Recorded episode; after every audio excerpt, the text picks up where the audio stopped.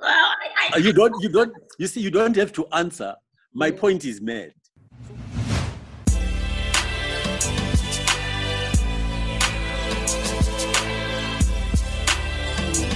for who are listening in to us for um, on our podcast, welcome. We are joined today by Dr. Nkosana Moyo, who was the 2018 presidential candidate candidate for his party um, Alliance for the People's Agenda, APA. He is the founder of the Mandela Institute for Development Studies, the former VP of the African African Development Bank, and much, much more. Um, we are really honored to have you here today to speak to us, two girls in the diaspora, about what is happening in Zimbabwe today. We are very interested and we are very passionate about Zimbabwe. You know, both of us being from Zimbabwe, we want to know more about, you know, your take. We want to have a bit of a discussion in regards to where you where where Zimbabwe is right now, where you see it going. Um, and to literally just to get started, there has literally there is so much that is happening in Zimbabwe at the moment. Um, to start off with, we have a crumbling healthcare system. Zimbabwe has been um, it's been reported to have the second highest inflation rate worldwide. Um, we see doctors and, and nurses are relentlessly calling for better working conditions. The Zimbabwe Stock Exchange has been closed. There's been a stop to bulk mobile payments. Getting a passport, something a basic human right, is it seems like to be a dream for so many people. Like, what are your thoughts in regards to what's happening? And there's been also more reports in regards to the corruption in Zimbabwe and all these things that kind of really crush one's spirit because you feel like, where are we going as a country? But what are your thoughts in, in this regard? Okay, so what, what I need to just be in order to answer your question, Nat, what do you do? Uh, you uh, only trained as a nurse, but I'm not sure what you're doing at the moment. And Nat, what did you train as? Um, so I studied banking and finance, um, but I currently uh, work in consulting uh, and policy. Okay, so good enough for me. So the reason why that's where I want to start is because both of you understand professional processes. Mm-hmm. In the spaces where you are trained and where you work, you understand that there is suitability for a job and there is preparation for that job. Mm-hmm. And you also, because of the disciplines that you work in, you'll also understand the concept of causality. Mm-hmm. Certain actions have got certain consequences, and you need to understand very clearly when you're looking at certain outcomes, you have to be able to relate them to what happened before in order for those outcomes to be what they are, right? So when, uh, when you describe what is going on here, you've touched a number of things which are all true. But I think what we need to do is go back to understand the root cause of what is going on. Okay. Yeah, because there is a, a basic driver mm-hmm. which is making all these things to happen. Right. So we are not able to compensate any professional within this country in the public sector appropriately, except when they steal money. They compensate themselves through stealing money. Right, so corruption, basically. Even, even if even if we wish to compensate them properly, we would not be able to do so because our economy is not working. Mm-hmm. So the economy is not working to produce the resources that we need to compensate our public sector appropriately. Mm-hmm. So the question then we have to ask is, why is the economy not working? Yeah. Is it because Zimbabwe does not have natural resources and the endowments that are necessary for us to run a functioning economy? And the answer, as you know, is that actually this country is well endowed with natural resources, starting with one of the most critical ones, which is people. Mm-hmm. Zimbabwe has got very good people, very compliant people, actually. Zimbabweans are very institutional in their makeup, which is why this place is not up in smoke in terms of a revolution. We are much more inclined to be institutional. Mm-hmm. Our work ethic is recognized globally. There is no country that does not accept or appreciate that Zimbabweans are hardworking people. Correct. And that's where I want to start because all the other resources, all the other natural resources require this critical resource, which is human capital, in order to translate those other resources into wealth, right? Mm-hmm. Then we move back from human resources, be more to ask for. Our approach to education, training, all very disciplined. Yeah, even our uneducated parents understand that. Mm-hmm. When you then look to natural resources other than our human capital, look at our mineral resources, look at our weather uh, in terms of its ability to, to uh, accommodate tourism, for instance. The mineral wealth that we've got is unrivaled. Look at our land in terms of potential for agriculture, unrivaled. So all the production elements that we need, inputs that we need to run a thriving economy are all in place. Mm. So then we move to the next. So if this is all in place, mm-hmm. and yet we've got a dysfunctional economy, what is missing? So is the politi- what is missing? Is it the politics? What is missing is leadership. Mm. Yeah. Now, this is where I want us to revisit the conversation we've just been having prior to us starting formally. Our inclination as Zimbabweans is to blame ZANU and the President Mnangagwa and President Mugabe before him and so on and so on. You know, I think that we're making a big mistake because actually these people are representative of what Zimbabweans are like because it is our collective failure to understand how to choose a leader that is leading us where we are. Right my own humble opinion, and uh, I know this is controversial given you are recording, but I'm going to tell you that I am I am tempted, and I might still do it, and have a Facebook Live to try to explain why, in a learning nation, presidents like President Trump and President Mnangagwa are good for society. Okay. Yes, I can see. I can see Xolie look opening her eyes and saying, okay. "What is this?" okay. So let me explain why. I said, remember what I said. I said, in a learning society, mm-hmm. presidents like Trump and Mnangagwa mm-hmm. are a good event to happen.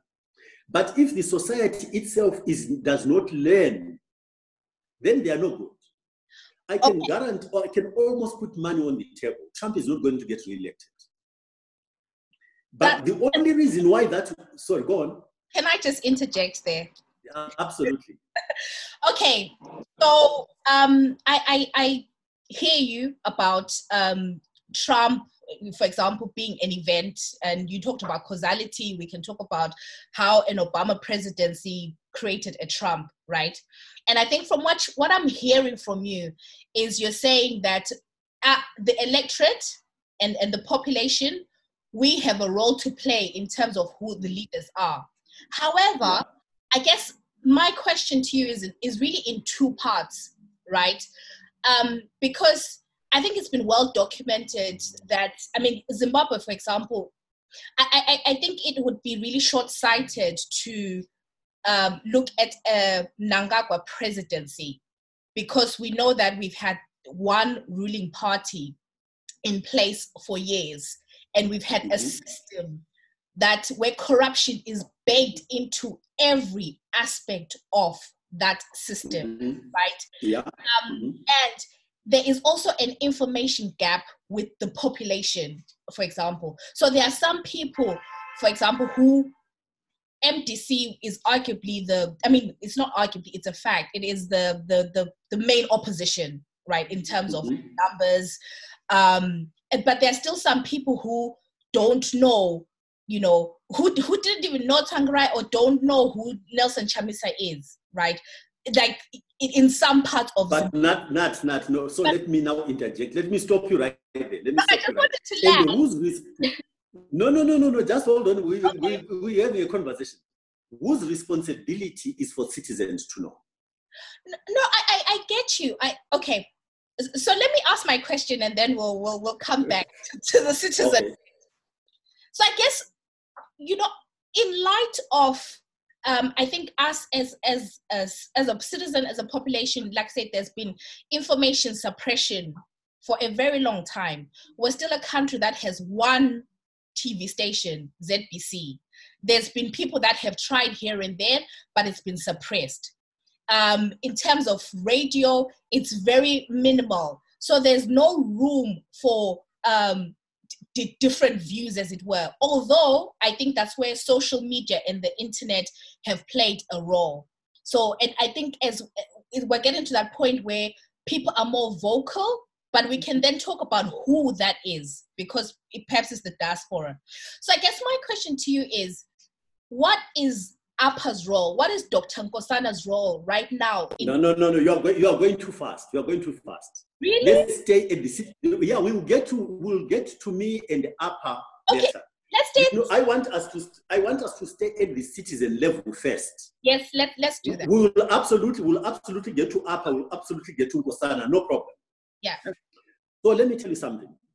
Eh, I asked you because you were ladies about your love, not quite your love life, but your love, you, you know whether you were married or not. Yeah. You understand the concept of contestation, right? Mm-hmm. Yeah. If I am interested in you and another man is interested in you, mm-hmm. that's why the English coined a phrase which says, all is fair in war and love. You understand what that means?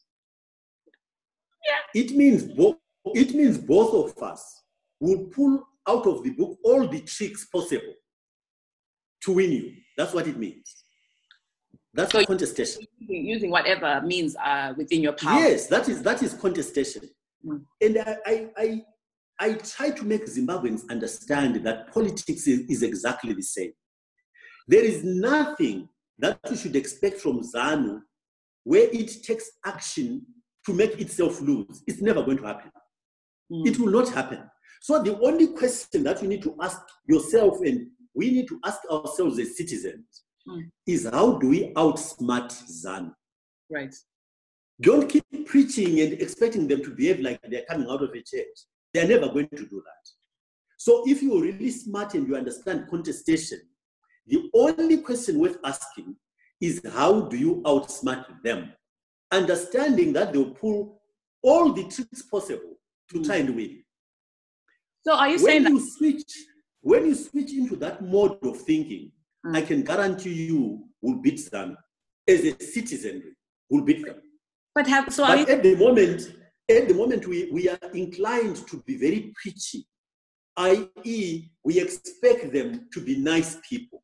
We expect them to do things that make them lose. Mm. It doesn't happen. So it's just an unfounded expectation. So, but Dr. Mo, so are you saying that, um, up, you know, so the, the, the, the past few years, we have been failing to outsmart ZANU? Oh, so absolutely. Your, your oh, absolutely. So, let, me, let me just give you an example. Let me give you an example of the last election. Yes. How do you get a party like MDC, which has got so much coverage, which is actually well resourced, yeah. going, take, going to taking on a court case where they couldn't produce V11s for every um, polling station. How? Who, who is to blame for that? How do you go to battle and then not be clear what it is you need to do to win? I feel like you're shooting yourself in the foot a little bit because what then in 2018, where did APA go wrong? So if you I said we're going to come, we, we're going to come to that, but I want you to really understand the citizens issue first. Okay. So because it's, the rest is very easy to deal with once we have understood citizen responsibility. Right. Okay. Yeah. And, and I think I take that point. There's definitely yeah. citizen responsibility. Uh, but I think the point that I wanted to sort of um, impress was the fact that I, I, I think it's a bit unfair to wholly um, life is life is unfair, by the way. But Dr. Dr. Moyo, um, hear me out. Um, mm-hmm. the, the, so when we talk about you know outsmarting ZANU PF, right? We are talking about a, a party that is militarized, right? Mm-hmm. So how do you outsmart um, an entity that has all the state organs at its disposal, that has the military at its disposal. We know that even from, from the beginning of our independence, even if we go back to 1983, 1984, at the beginning of Gukurahundi, we know that, you know, that the, the state military was was at the forefront of attacking what they considered to be opposition. So that's the history that we're coming from. Um, mm-hmm. So I think it's it's it's a bit unfair to. I think we need to sort of map the journey of citizens in a post Rhodesia country, right? Okay. So let, let me let me try let me try to persuade you. Uh, away from using the word unfair.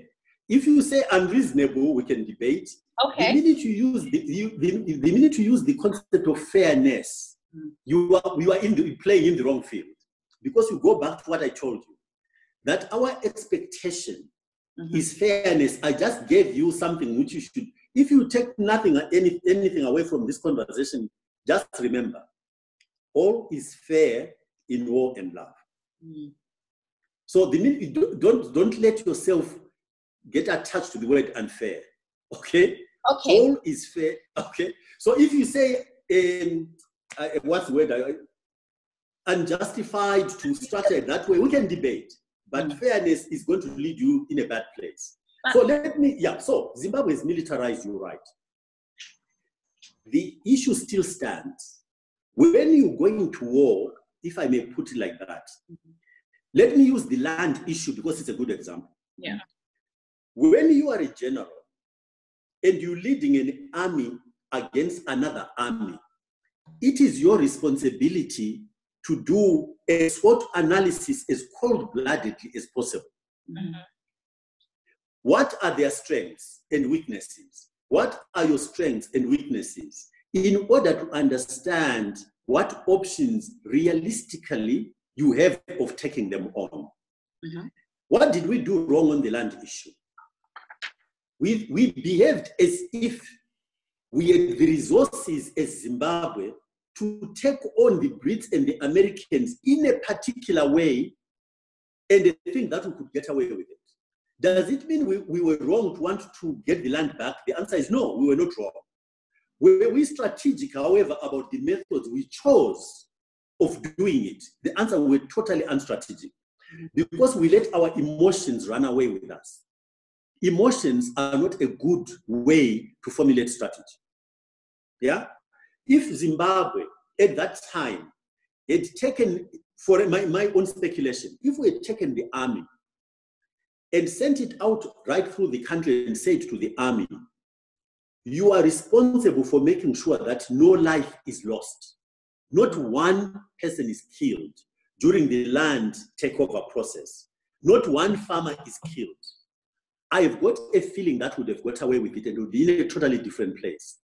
The minute we allowed our people in a state sponsored way to kill people and kill farmers, we lost. Mm. And we lost not because of what the cause was wrong, we lost because we were not thoughtful in terms of strategy. So we were taking on somebody much stronger, somebody much bigger, both militarily and economically, but we did not take that into account, and therefore we didn't formulate the appropriate strategy. Your, your identification, which is absolutely spot on, all the institutions in this country are militarized. All the institutions which are supposed to be state institutions have been turned into ZANU institutions. So you have to absolutely understand that is a reality that you are dealing with. Mm-hmm. Whatever strategy you then come up with must be filtered through that lens to say, does it pass or not? If you don't do that, you fail before you start. Mm. Okay, so let me proceed in, in answering you. Here is the beauty about this country. All the people that you've identified who are in the public sector and therefore are in theory, uh, what's the word I'm looking for? Uh, they've been captured. Yeah, they've been captured. The fortunate thing about this country is that every single one of them is related to somebody In fact, most of them now are suffering the same way that most Zimbabweans are suffering. Therefore, if you play your cards correctly, you will be able, just in the same way that in any war there are spies from the same community. Remember, I worked in government. I worked in government in a ZANU control system. Mm-hmm. I had people who supported me in spite of the fact that I was not ZANU. When I left, I had people who sent messages to me, including my driver and my PA, that I'd done the right thing. And they were penalized for it afterwards, i.e., how had I got away without them reporting on me? We should not make a big, you see, one of the biggest mistakes we could make is to assume that everybody who carries a ZANU card mm-hmm. is an enemy. A lot of them are not. They are in the system because they have to feed their families, but they are not sympathetic to what's going on. So you have to respect and understand why they would stay where they are and not make an assumption which accuses them and takes them as enemies. It makes you begin to navigate your way of finding allies very, very differently. Mm. Okay, that's that's fair. You've said a lot. There's a lot to digest. so I think on the citizen point, we'll probably come mm-hmm. back to it. Um, but I, I, I, I then wanted to kind of turn to saying, I, I know, you know, we, I wanted to turn to now talking about political parties and particularly APA, because yeah. political parties are made up of citizens and political parties are one vehicle that citizens uh, mobilize and make the change that they need to. And you talked about yeah. SWOT analysis for citizens, and we, we probably can come back to that. Um, so I guess my question to you was, so we know that in the 2018 elections, according to the figures that we have, approximately 4.8 million Zimbabweans voted in, in, in that vote. Um, mm. And your candidacy received approximately 0.31% of that vote, right? Yeah. So my mm-hmm. question to you and to APA generally is, have you done a performance review of 2018?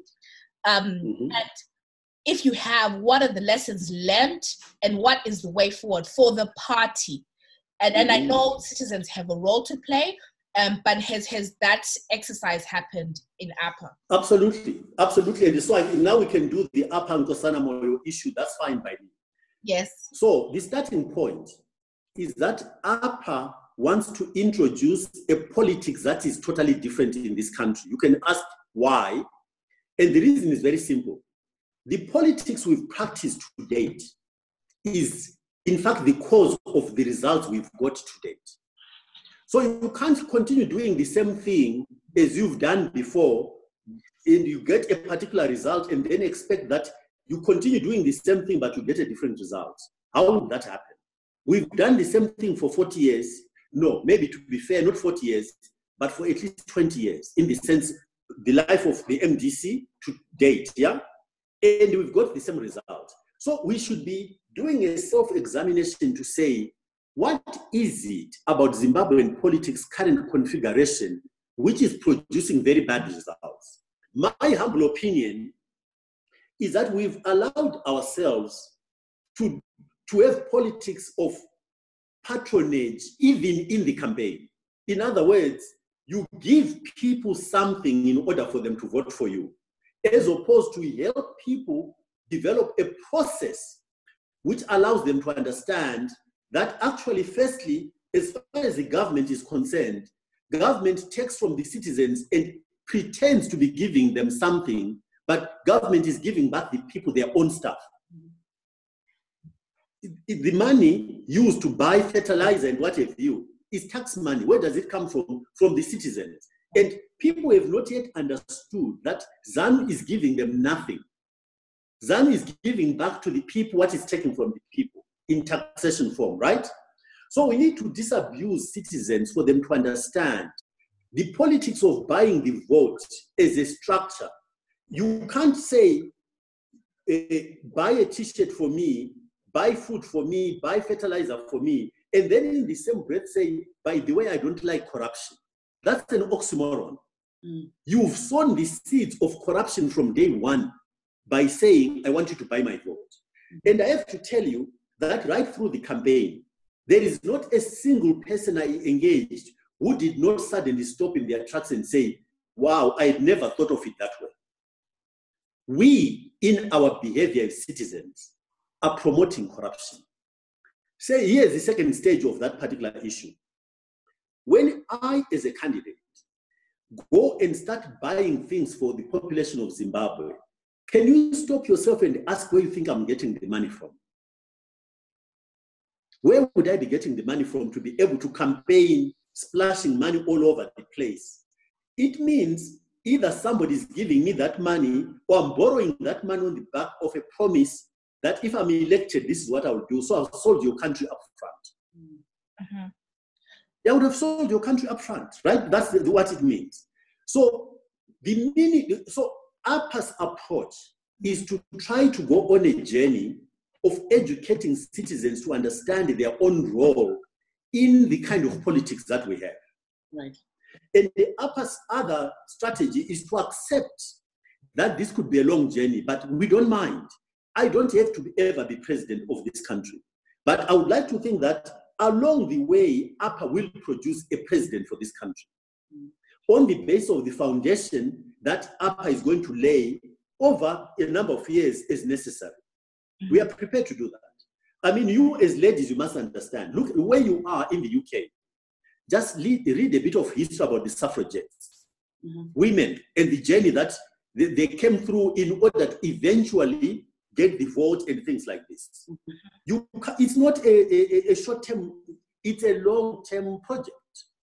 And yeah. that's the way it's going to be no and, and i i sorry God, i um i'm happy to hear you saying that it's it's a long journey i, I know even in your manifesto um, you know you you you had up ahead a 60 month 120 month uh, plan um, should, should you get into office.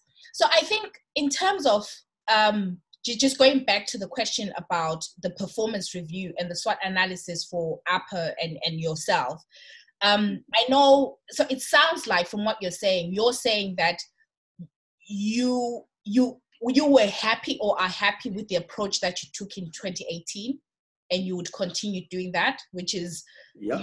engaging citizens. So, are you still um, are you still against rallies and, and some of the the traditional? We, no, we don't. We never did. Any, we never did any rallies, and we're not going to do any rallies. We'll do town hall meetings. Okay. And again, let me explain the difference. Mm-hmm. You know, when you meet with a small group of people, so the three of us are having this conversation, mm-hmm. I can extend that number to 20, maybe even 50 people, or stretching it, and have a conversation where I put my thoughts on the table, and the other side has got an opportunity to actually quiz me about what I mean, explain this, want to understand it better.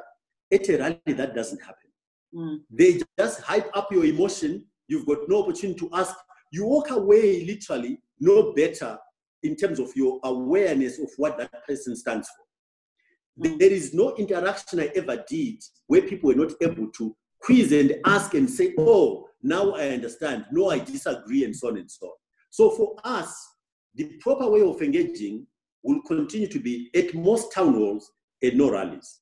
Okay. But here's again the citizen element. So Zimbabwe is supposed to be a highly literate society. Remember, our fundamental uh, philosophy in our campaign was the following. We are going to engage with citizens on the basis that all of the people we talk to, if they agree with what we're saying, should then own the agenda and restrict themselves to communicating with their friends and family only. Why? Because we understand how toxic our environment is. CIO is everywhere. We don't want to endanger people unnecessarily. But so we are passing on the responsibility to the people who understand the message to say, you are a better place to talk to your friends and family because you know them. You know who you might be CIO who is not. You can protect yourself and not endanger anybody else. If Zimbabweans did that, this country would change just like that. It comes back to the citizens. Are we prepared to take on the responsibility of changing our own country or are we not? Can I can I ask, like, um, you carried out a SWOT analysis of what happened in 2018. And yet it sounds to me that you are wanting to carry on using the same methods that didn't necessarily get you forward. But you are, you know, the town hall meetings, it sounds to me, and, and again, um, it, it sounds very foreign to me because we are used to like rallies, and maybe that is what people of Zimbabwe are used to as well.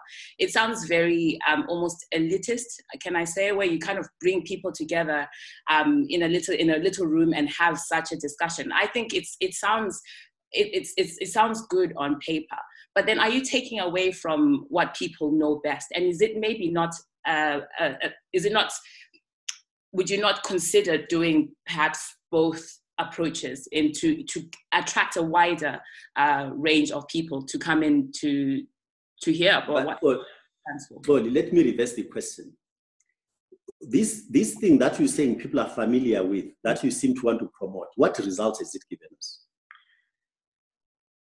Okay, so it hasn't produced. Uh, I mean, for for my point is like for APA, you guys didn't. No, no, no, no. So before we go to APA, as a country, this methodology that people are familiar with, mm-hmm. what results has it given us? I guess it's given us the same system, the same corrupt system that we have been used to for the past few years. So why would you promote it? Okay. Swear. Yeah. I, okay, I, my follow up would be um, I, I, I hear that and um, I, I I see why why that would be um, one approach because people are more likely to uh, you know my family and friends are more likely to hear me out um, rather than an external party. However, I, I feel like it's it's almost like it's a toolkit. You have a toolkit and different things that you can use as a political party. So that could be one of them. But granted, let, I, let me tell, let me tell you what the driver is. Maybe we need to just square up and be very honest about this. Mm. I am not desperate to be president of Zimbabwe. Okay. And I'm not going to I'm not going to do it at any cost. Right. I just am not going to do it. I believe in something and I would rather take time promoting that belief, which I think in the medium to long term will produce a totally different Zimbabwe, than continue playing into a structure which I know will produce results we don't want. Yeah. You know, people think that when they support APA, they are support, they are doing APA and Nkosana a favor. Mm. It's a big problem. So I'm not going to do things which people think I'm doing you a favor. I want people to invest in their own country for themselves and their families and their children.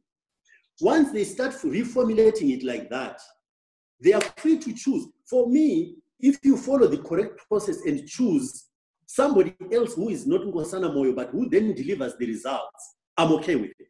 I want Zimbabwe to thrive, not necessarily for Nkosana to be president. But I'm also convinced that the method of making Zimbabwe thrive is not the current method. Okay. Right. That's fair. Can I just follow up? I, I think it's it's very interesting that you said um, I, I forget exactly what you said that you're not desperate to be president because that that comes across yeah that comes across. And I think for me personally, when I've had conversations uh, with people, it's it's it's very interesting because on one hand, I think we actually need someone who's not desperate to be president, uh, because we know that they're not gonna. Because as you said, if you were to to to win, you'd be a one-term president. So that I think there's a part of it which is kind of like really like, yeah, you know, we need someone who doesn't who's not desperate. But on the other hand and not just for Zimbabwe, just generally when you talk about politics, there is a performance that comes with uh, wanting to be a candidate. You can be the most skilled, you can be the most intelligent, you could be a former Harvard Law Review president, but you still have to do that performance of, you know, almost like showing people that you know, please vote for me. You have to hold babies. You, you have to show that enthusiasm. Um, yeah. yeah, but but you see, Nat, that's fascinating. Let me tell you what the, the kind of performance um, I think the citizens should be asking for. You this interaction. I want you to start judging me not because I came and kissed your baby. but because I was able to address your issues in a manner that was credible and which you could understand. That is the performance I want. If we want our country to be managed competently, that is the performance I'm saying we ought to persuade our fellow citizens to look for. Okay. In the process, let's go back to your professional. You are professionals. You know that in any company, when you want to fill a job, before you even send out an advert, you, the owners of the company, need to make a decision about what is the job description? What are you looking for? Where is the gap in what you're looking for? You then write a job description so that when the applications come in, you've got a template against which to then sift the CVs that have been submitted. Once you've done that, you then interview the candidates. You then look at their track record, what they, they've ever done in their. So there is a process issue which I'm trying to persuade my fellow citizens to say, guys, if we are going to ever elect the right person, mm-hmm. let's adopt this methodology. Not because they came and kissed my baby and bought me fertilizer. That's what we've done, and look at where we are today. Yeah, okay. and I, I appreciate I appreciate that we need to do things differently in order to have different results. What would you say then? Um, you know, are you hopeful for 2023? And if APA does, um, you know, if you if you were to to win the 2023 presidential elections, what would your first, what would your priorities be, or what would whoever is in um, in power at that point, what would their priorities be um, to take? Okay, Let, let's start it. I think maybe in, in a in a kind of strange sort of way. I think that for APA, it's a good thing that Mnangagwa is the president at the moment. Okay. Because I think that there is a sudden, in a lot of Zimbabweans, there is a sudden realization mm-hmm. that things can really get bad when you choose the wrong person. I think a lot of Zimbabweans are waking up to this reality. So, in many ways, it's like again an oxymoron, but I think Mnangagwa is serving a very good purpose of waking up Zimbabweans to understand that we have to up our our our action, so to speak, and begin to be smarter in terms of what we're looking for. Okay. Yeah. Now, in terms of what we will do as APA, again, I don't think I don't think this is complicated. Go back to the conversation. You started by telling me in the health sector. I mean, our economy, our country, in virtually every, every respect, is collapsed. Mm-hmm. Why? People worry about exchange rates, the monetary policies uh, and fiscal policy, it's all rubbish because the root cause is poor management of the economy. That is the root cause. You get that fixed, plus zero tolerance for corruption, plus management based on meritocracy, not on the basis of patronage and uh, you know who is my relative and so on and so on. If you get those things sorted out, constitutionalism, meritocracy in management, uh, understanding how investors be, behave, what are they looking for? Have you ever been an investor? You understand how financial institutions work in terms of getting your economy sorted out. Things about how the world works today and you respecting human rights. First, you should respect human rights because you care for your citizens anyway, right? That's the starting point. But you cannot escape attaching that also to the reality that when you are seen to ignore human rights, there is a very narrow part of the world that is going to have a good relationship with you. So our whole re-engagement exercise when we continue to kill our own people is a bit futile. Yeah, it's like we don't know what we're doing. We don't understand what it takes to get a country back on its feet and be able to relate to the world in a constructive and supportive way and attract foreign direct investment, all of these things will depend on proper governance, mm-hmm. constitutionalism. We've got our own constitution of 2013, which we absolutely don't respect. And the world looks at us and says, who are these people? What are they? Mm-hmm. Yeah. So it's not complicated. Get those things sorted out. In other words, zero tolerance for corruption, yeah? Constitutionalism. Get, because constitutionalism helps your own citizens to believe in their own institutions and government so that it's a national effort to get us going. These are very few, but a handful of things. To get those right, Zimbabwe will flourish. And I don't think that it will take more than a couple of two, three years to get Zimbabwe beginning to trend positively in order to give people confidence that this country is going in the right direction. That's mm-hmm. all it will take. Very little time. And in fixing because the fundamentals are there. Yeah. And in fixing the economy, like which three sectors would you focus on? Would would you pour money? Well, the, the, easy, you know, when we, you know what, low hanging fruit mm. with very little money input, the private sector can take care of mining. Yeah. The private sector, largely combined with the public sector, can take care of agriculture. With a little bit of investment to make, to make the infrastructure uh, amenable and acceptable, tourism can flourish. These three can be done almost overnight. Yeah. Yeah. Okay. And it's not complicated.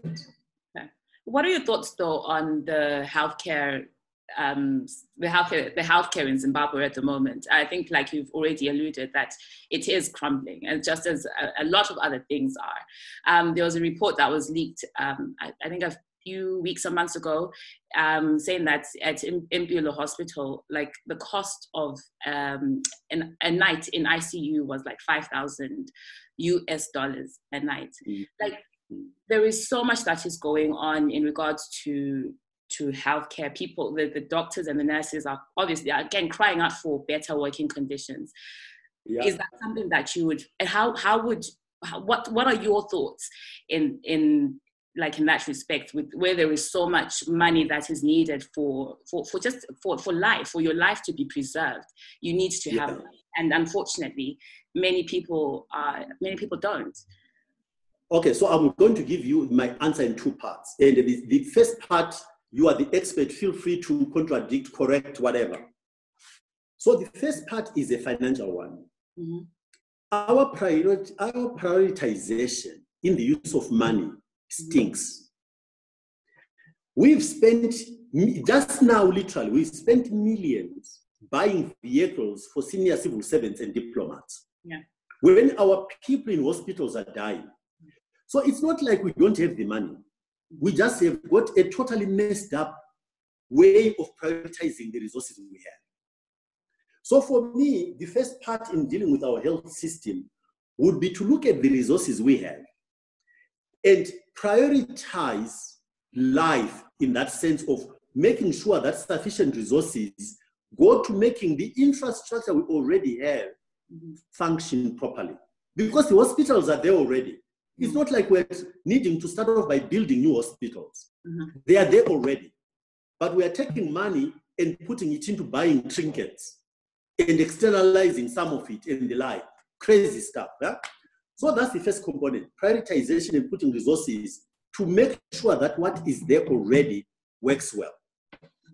The second bit, which is where your expertise is probably going to trump my view, but here's my view. I think in the healthcare system, you reduce the burden on the system by putting resources in primary healthcare. Mm-hmm. Yeah? So, in other words, take care of primary health in order to minimize the need for people to go into, into institutions. Mm-hmm. What are we doing? Again, we're taking money and wasting it on vehicles, and the people are drinking water that is causing them to, to, to develop diseases. Mm. We are totally rational in our behavior. So for me, primary health care, water and sanitation, in order to take care of the base, to minimize the referral into hospitals uh, flow. That's how I would, I would deal with the, the healthcare system. Okay. No, that's fair. And what are your thoughts on like, um, you know, obviously there's a lot of you, you mentioned before that it, people are part of the economy. By the way, by the way, if you had an opportunity, I challenge you to take these same questions and go and ask any of the 23 other candidates and see what answers you get. and they, we, we, okay. But how would you how would you invest in the people? Like you know, there's a lot of I, I, would say education wealth of in people outside mm. Zimbabwe. How would you invest in keeping the people who are already working as nurses in Zimbabwe, who are working as doctors in the healthcare system? How would you invest in them to keep them there? Because right okay, now, so I, let me tell you something. Human human uh, behavior is not always about absolute. So in, when you are paid, when you join a company mm-hmm. and you are offered a particular salary, when you don't know the total salary structure in the company, you will accept a certain number. But when you wake up tomorrow and get to understand that Nkosana, who is maybe less qualified than you, is being paid more money, mm. you get outraged. Of course, yeah. Okay? So you need to understand which beat you are dealing with. If Zimbabweans were told by a leader of this country that for the next three years, we are all going to have to tighten our belts because our country, we're having to embark on a recovery program. Mm-hmm. But if they could see that everybody, starting with the president, him, him or herself, is also living, being true to that message, a lot of Zimbabweans will put up with the sacrifice to get their country out of where it is. Yeah. But when they are being told that, go and eat, what was it? What did he say? Go and eat vegetables and whatever. And then he's hiring private jets. Mm. People say, okay, I don't understand this. Mm. I don't, and then they see every other day senior civil servants are driving expensive brand new cars, which is coming from your tax money. Again, people say, so what does this message mean? Mm. So the first stage is making sure that what you are asking of the people can be reconciled with your own behavior. When you do that, and as the country gets more resources and you create transparency where those resources are going, I think a lot of Zimbabweans will put in the necessary sacrifice for a couple of years to get the country back on its feet. Mm. Yeah. But the resources that are present must also be seen to be being dealt with equitably. Right. Or as you prioritize, you must be open with the nation to say, for instance, this issue of water and sanitation, where you know that the disease burden is going to cripple the system. If you go to the population and say, listen, this is the cake we've got. We propose as your government that we should take so much of it, and in the next couple of years, prioritize this sector, and these are the reasons. Again, you engage with people in a rational and transparent way. It does not mean everybody will agree, but I think the majority will agree to be able to, for you to execute that plan.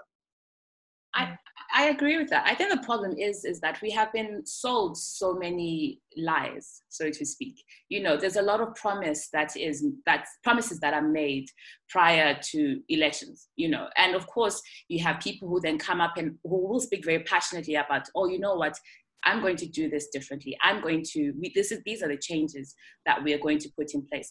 But how how can how would you get or how would you encourage people to say to listen to say to first of all to listen to what you're saying and also to believe in the words that you have spoken because you know the past few minutes we've been mm. speaking um, you have you, as a politician, you are selling us, you know, all the good things about that could potentially happen, the things that needs to change. Yes, we are working in a system that has been, um, you know, mismanaged, a system that has that is not working, and because we're used to doing things differently. But here you are, you're saying, let's do things differently. Let's talk. Let's change your the the way people think. But how after you have captured people, how do you then keep you keep to your word that this is how I'm going to be transparent. How then do you keep to your word and keep the, the people in your party as well? How do they keep their words to the people? So let me tell you what. We, we, I am not a politician. You want me to be a politician. Okay. You've been trying to persuade me to be a politician. Yeah? yeah? No, no, no. You've been saying to me, go and behave like all these other politicians in order for people to vote for you. And I'm not going to do it because I'm not a politician. I'm a manager. Okay? Right. That's point number one. Okay. Point number two, I am the only person in this country who walked out of a position of influence voluntarily. You know it, Zimbabweans know it, but you choose to ignore it. The only truth you've, you've got is history. You can't, you can't tell a lie about history. Anybody else can promise anything in the future. But when you want to do a screen to test whether what you're being told is got a likelihood of happening, try to look into the past. Right. What is the track record? Mm. That's all I can tell you. Yeah. No, no, no, and and I think that's uh, that's definitely one thing that um, I know when you became a candidate, you know, people were saying, "Oh, but he was in government," and people were quite clear in saying, "Well, actually, you know, he's the only." I think there's someone else. I forget his name. Um, he, you're the you were one of the two. No, but the other person, the other person resigned because his daughter had leaked examination papers to the public. Remember? Oh, okay. Yes. Yes. But I, I walked out because I disagreed. Yeah. Yeah. No. No. No. And, and policy and yeah.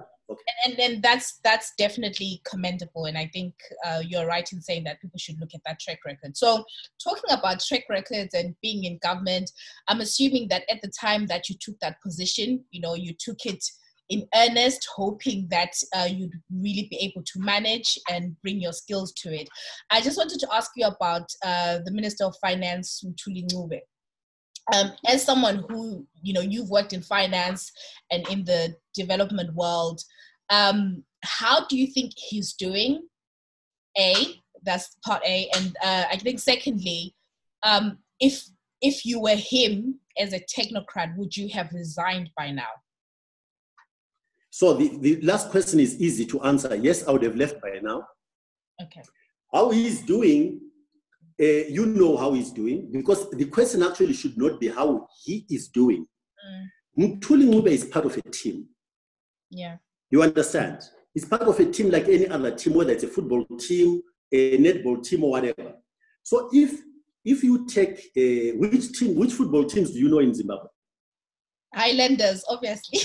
so okay, so take Highlanders, take Highlanders, and go to Europe and go to the first league in Europe and go and pluck out a top flight player, one, and come and stick that person into Highlanders as it is today. You think you've created a winning team? I mean, Highlanders is a winning team. No, no, no, no, no. no. have you have you created a team that can play at the level of this one player brought from Europe? So, so the system is is the issue. Is, is no, no. I want you to give me an answer. No, I mean the, the answer is um, no, and unless if you allow that player, if, you give that player autonomy to be able to bring in other people that he knows can play well with him, if you create the environment, um, but yeah, I mean in in I guess that what you're alluding to is I, I, am not confident in the system that he's working in anyway. So, so, so, in other words, actually, the only question that is relevant to this is should Mthuli Ncube, if he is to retain his credibility, still be in this government? And right? was no. Oh, I would have left it ages ago. The so results are there to speak for themselves. The results speak for themselves. Why do you think he's still in government? Uh, that only he can answer. yeah yeah. Okay. So yeah i think the only the only question and only that is what is he still doing? The evidence is there. Things are not working. One thing he's done well by the way which is unfortunate for citizens. He's come up with instruments for taxing us even more to create more room for misbehavior to continue. Yeah. That's one thing he's, he's succeeding in doing. Mm, okay. Which is sad actually. Yeah um, and um, one thing that I liked that you talked about in the 2018 elections was scaling down government. Um, yeah. I think at the time you said to 20 ministers and uh, removing de- de- uh, deputy ministers. I just wanted to find to, to check, you know, is that still your stance?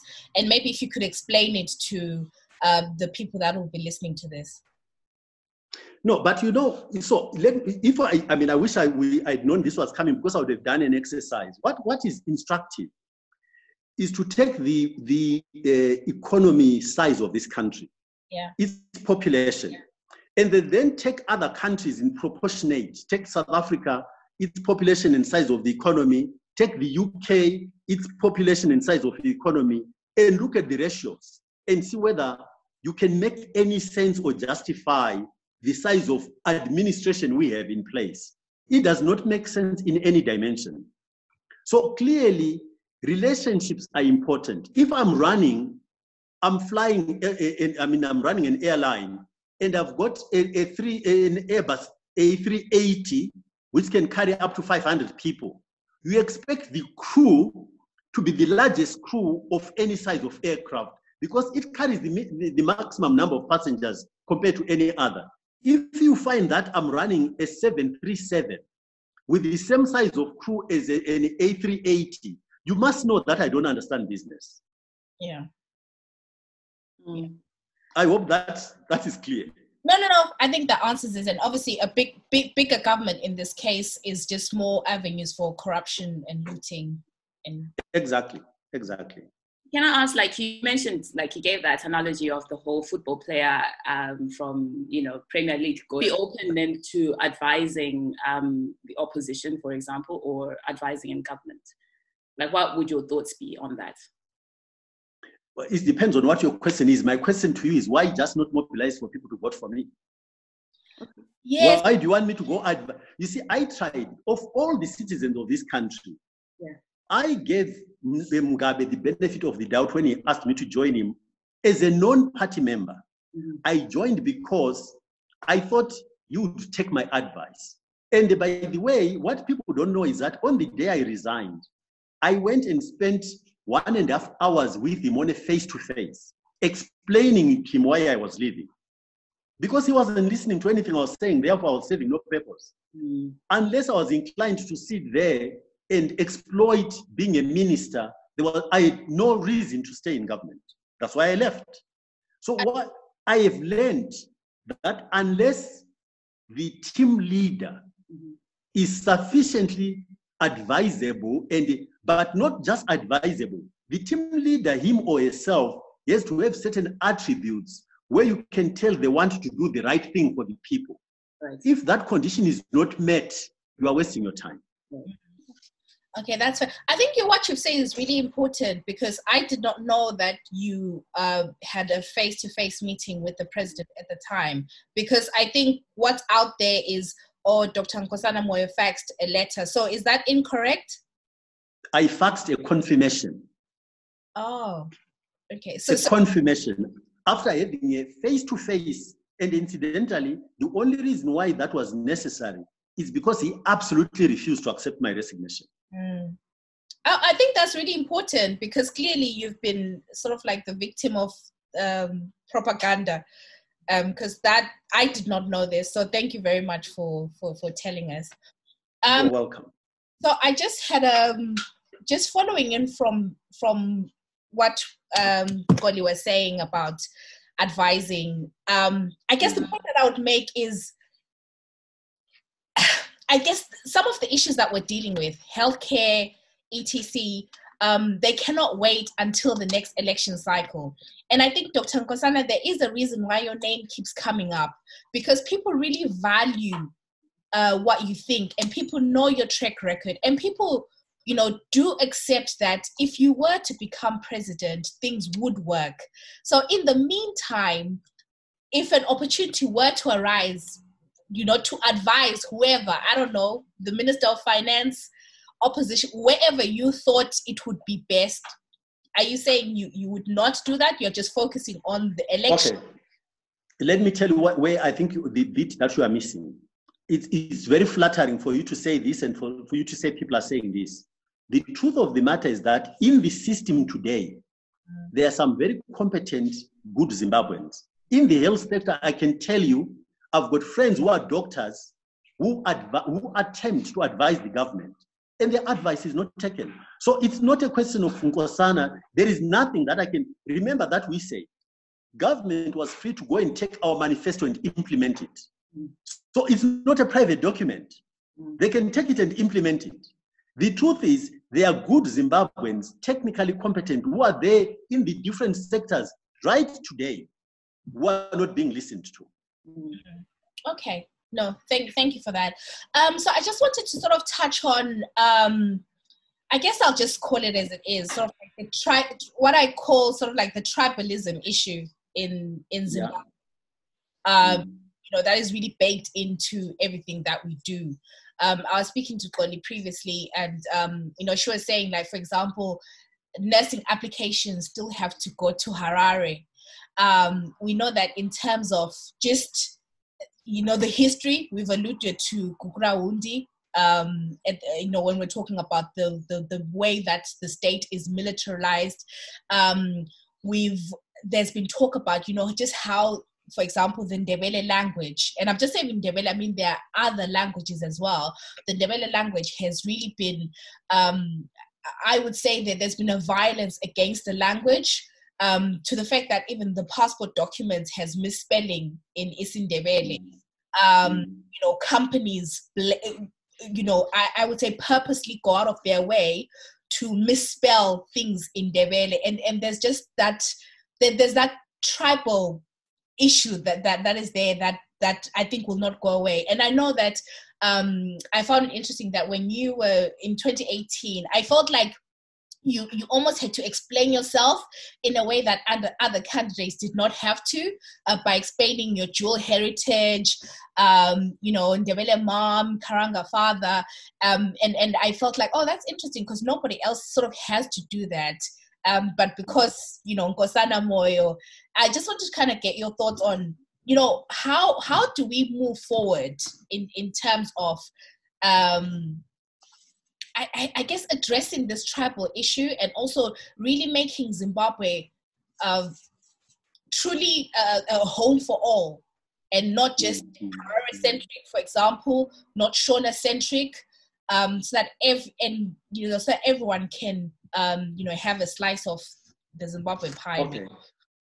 I think you are right to, to highlight this challenge, but I would also point out that actually Zimbabweans left to themselves, in my opinion, are not as tribal as you think.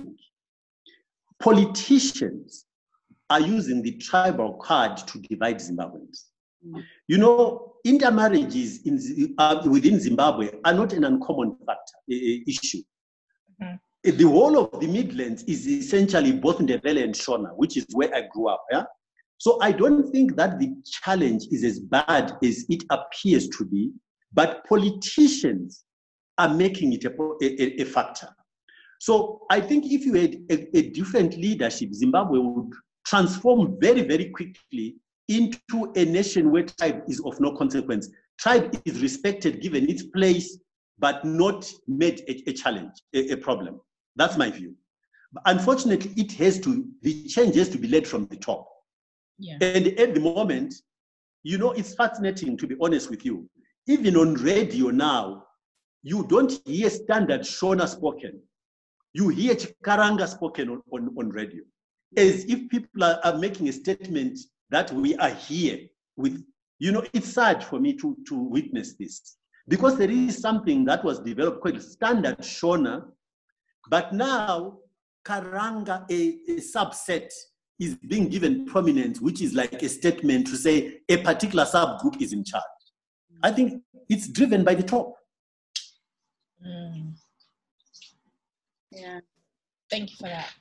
Um, and also just talking, just to segue off from that, um, looking at human rights and you know uh, something that uh, i think has also been gaining a lot of traction a lot of people are outwardly coming out and speaking about their experiences um, you know for example uh, the lgbtqi plus um, group there was a question that was actually asked on um, on social media by a lady called by somebody called at I am a force who asked you what are your stance? What is your stance on the LGBTQIA plus rights and women women's rights? The answer that was uh, given by um, by APA at that time was that it's you know that basically we are led by the constitution and the, this is what the constitution um, uh, the constitution basically is is what they're guided by the values of and which is the values of the people my question to you again is is are we ignoring then the human rights of the people who are uh, represented in the constitution but are not really being given that opportunity to to be to live freely to come out right and say that oh i am a gay man or i'm a gay woman because there has also been there was a document um, that was re that that kind of revealed that over at least 50% let me just get this um, sorry, over 50% of gay men in Zimbabwe had been physically assaulted. Like, what, how do we protect their human rights? And what so you're you- putting a lot of you're putting a lot of questions. Let's take it step by step. Okay. You are living in the UK at the moment. Yes. When when did uh, uh, gay marriages become uh, allowed in the UK? By the legal system, in, in, in the formalized, institutionalized way. When? So I'm not too sure of the exact time, but for as long as I've been here, it's been something that has been widely. So I'm not too sure of the exact year. No, that's not true. That is not true. Please check it. So the, the importance of say that again. I think it's within the last five to ten years. Exactly. Exactly. Yes. So the reason why I'm pointing that out is not so much to, to create a problem for you, mm-hmm. is to understand that when you are a society, mm-hmm. there are rules you agree to be bound by, and there are processes for changing those rules. And so when we say APA is led by the constitution, mm-hmm. it does not mean that that constitution is cannot be changed to accommodate violation of human rights where we where the society itself begins to say this is not right. If you you see part of what bothers me a little bit about this question. Let me give you another anecdote, actual example. A few years ago, Uganda went through a democratic parliamentary process dealing with exactly this issue of gay marriages. Mm-hmm. And the parliament in Uganda decided against gay marriages. Mm-hmm. And then the Western world went to war and said we're going to withdraw aid and so on. And yet Uganda had gone through an institutionalized a constituted parliamentary democratic process. And I thought this was very unfortunate because at about the same time, different countries in the Western world were going through exactly the same process, but through their parliaments. The Americans, in terms of the army, in fact, I think Trump has just reversed it. The army in the US did not allow gay men. Mm. And, and, and I think it was Obama, during Obama's administration, where going through Congress and all of those processes, that was then allowed. And I think Trump has reversed it. As you know, he wants to reverse everything that Obama ever did. Yeah?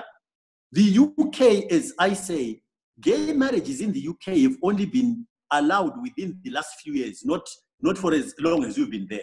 But what they do is respect their institutions and processes. Mm-hmm. We must learn to do the same, provided people understand that your constitution is something that can be revisited when the society itself says this particular element of our rules of engagement is not acceptable.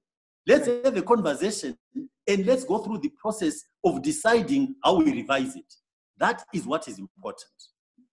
If Nkosana Moyo said, I want to give to myself the right to say yes or no, you must know you've got a problem.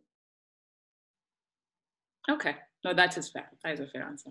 But yeah. just to kind of follow up on that, um, I think it's it's interesting, and, and you are right in saying it is an issue that um, even the Western world, um, it you know has has sort of decided on in, in, in recent times. But I think there is an argument that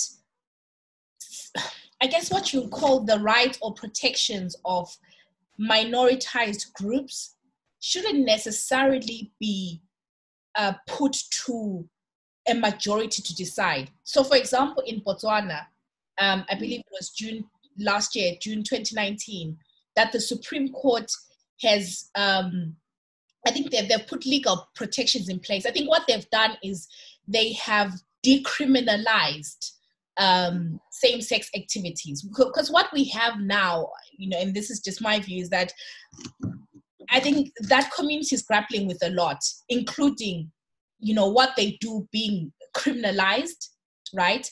And there's no pro- uh-huh. there, there's no protection afforded to them, right? So if, even just from that human level, you know, why should that be there in the constitution? Why why shouldn't why should someone live in fear of violence, and why should that be put to? No, no, no, no, no. I Nat, I agree with you in yeah. terms of see. I think observance of the rule as the rules as they stand mm. must at all times exclude people taking the law into their own hands. That's not part of institutionalization. Yeah? Institutional behavior, right or wrongly, if a society chooses to criminalize something, the institutional process is that the courts deal with it, not citizens going beating up people. Mm. That is not constitutional. Mm. You understand? So it depends on which element. This issue of people taking, being allowed to take law into their own hands is absolutely wrong, even when they're acting against something that is supposed to be criminal.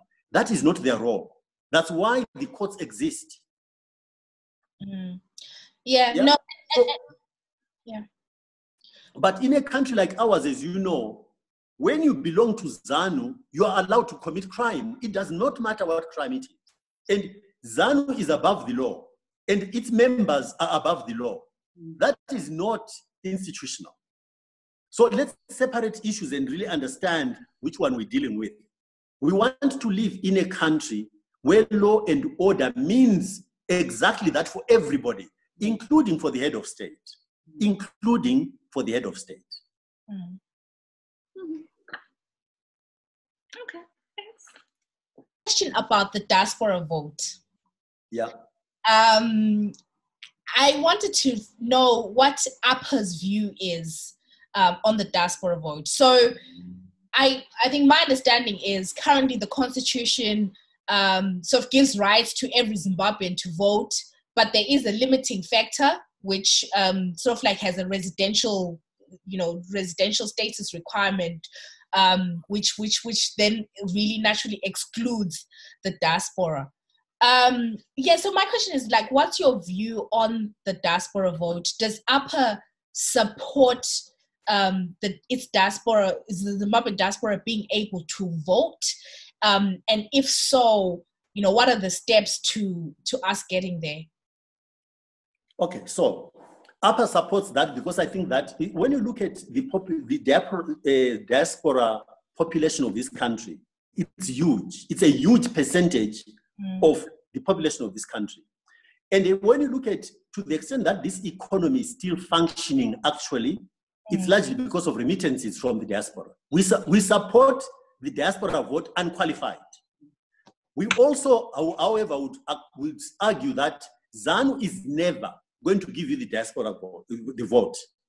And our view is that, therefore, the diaspora continuing to clamor for the diaspora vote, trying to persuade ZANU, appears to me like people are not aware of what ZANU is. Mm. So the diaspora vote that people should have, ZANU is not going to give it to you. In the meantime, more importantly for us, is that you don't have a primary vote, but you've got a secondary vote you are not using. Mm. You are not using your networks, which you are using to support your families back here, to engage with them, for them to understand better what is going on and they help them decide how to vote. So you are fixated on the primary vote, which you will never get for as long as ZANU, because ZANU considers the majority of the diaspora to be against them. So they won't give you the vote. Okay, no, no. Th- Is that, that clear enough? No, it's, it's very clear enough. I think what I would like, sort of like following up at, at a later stage, hopefully we'll be able to do something like an Absolutely, at any time. With you. Um, because for me, every time I ask this question, the answer is yes. But I'm unclear what the tangible steps are for us to get there. Practical, because 2023 is not far. You, you cannot, you will not get it until the government changes. Right. Understand okay. this. Okay. That's that's yeah. So can I, um, just very quickly, as you said before, you know, you APA and you are very much more town hall, town hally stuff, like town hally um, you know pushing a town hall uh, conversation kind of thing would you be willing to meet up with a few people like from like as we are online just now creating a platform where we can have a conversation like this um, in the near future anytime Yeah. Anytime. Okay. That's we'll, good to know. We'll definitely be in touch. We'll definitely okay. take you up on that. Um, and just no, to, that's that would be my pleasure. And just to sort of end, because um, I know we have to go quickly. Um, so there, there, are a few things that people may not know about you um, that I found interesting. That firstly, yeah. that you're a pilot, um, mm-hmm. and secondly, that you you came up with the name Econet or in, mm-hmm. inspired mm-hmm. that version of that name. So I just wanted to find out from you, you know, do you still fly? And, and I was interested in the Econet story. No, I, I've not. I'm not current. In, that's the term. I'm not current with my license. Right. But yes, I'm qualified as a pilot. But and I can. In fact, I'm tempted to go back and and get my reinstate my pilot. I might just do it one of these days. And yes, and Strive himself has put it out in the public domain. So it's not coming from me even. Yeah. Strive himself has acknowledged that we helped when I was running Standard Chartered Merchant Bank, we helped him with his whole Econet uh, fight. And then when he came up with a very long name, I'm the one who said, listen, just call it Econet. Yeah. No, yeah. I, I, I, thought that was fascinating. Uh, we, we, we may come to you for other branding ideas. um, that, that's fine. Yeah, but no, thank you, Dr. Moyo. This has been quite an insightful conversation. Thank you so much for taking the time. Um, you know, you really impressed upon us the role that citizens have to play. And I think going forward, we'll try and I guess be a bit more introspective and see, you know, what role we can do. I do hope that we'll have um, another opportunity uh, to speak with you, um, perhaps in a more interactive setting where we can have more people. Um, but you know, really, thank you so much for your time and thank you. It's a, it's a, it's the pleasure is all mine. So yeah, let's let's do it somewhere and put more people, include more people. Definitely, for sure. Thank you very much. Very much. Bye.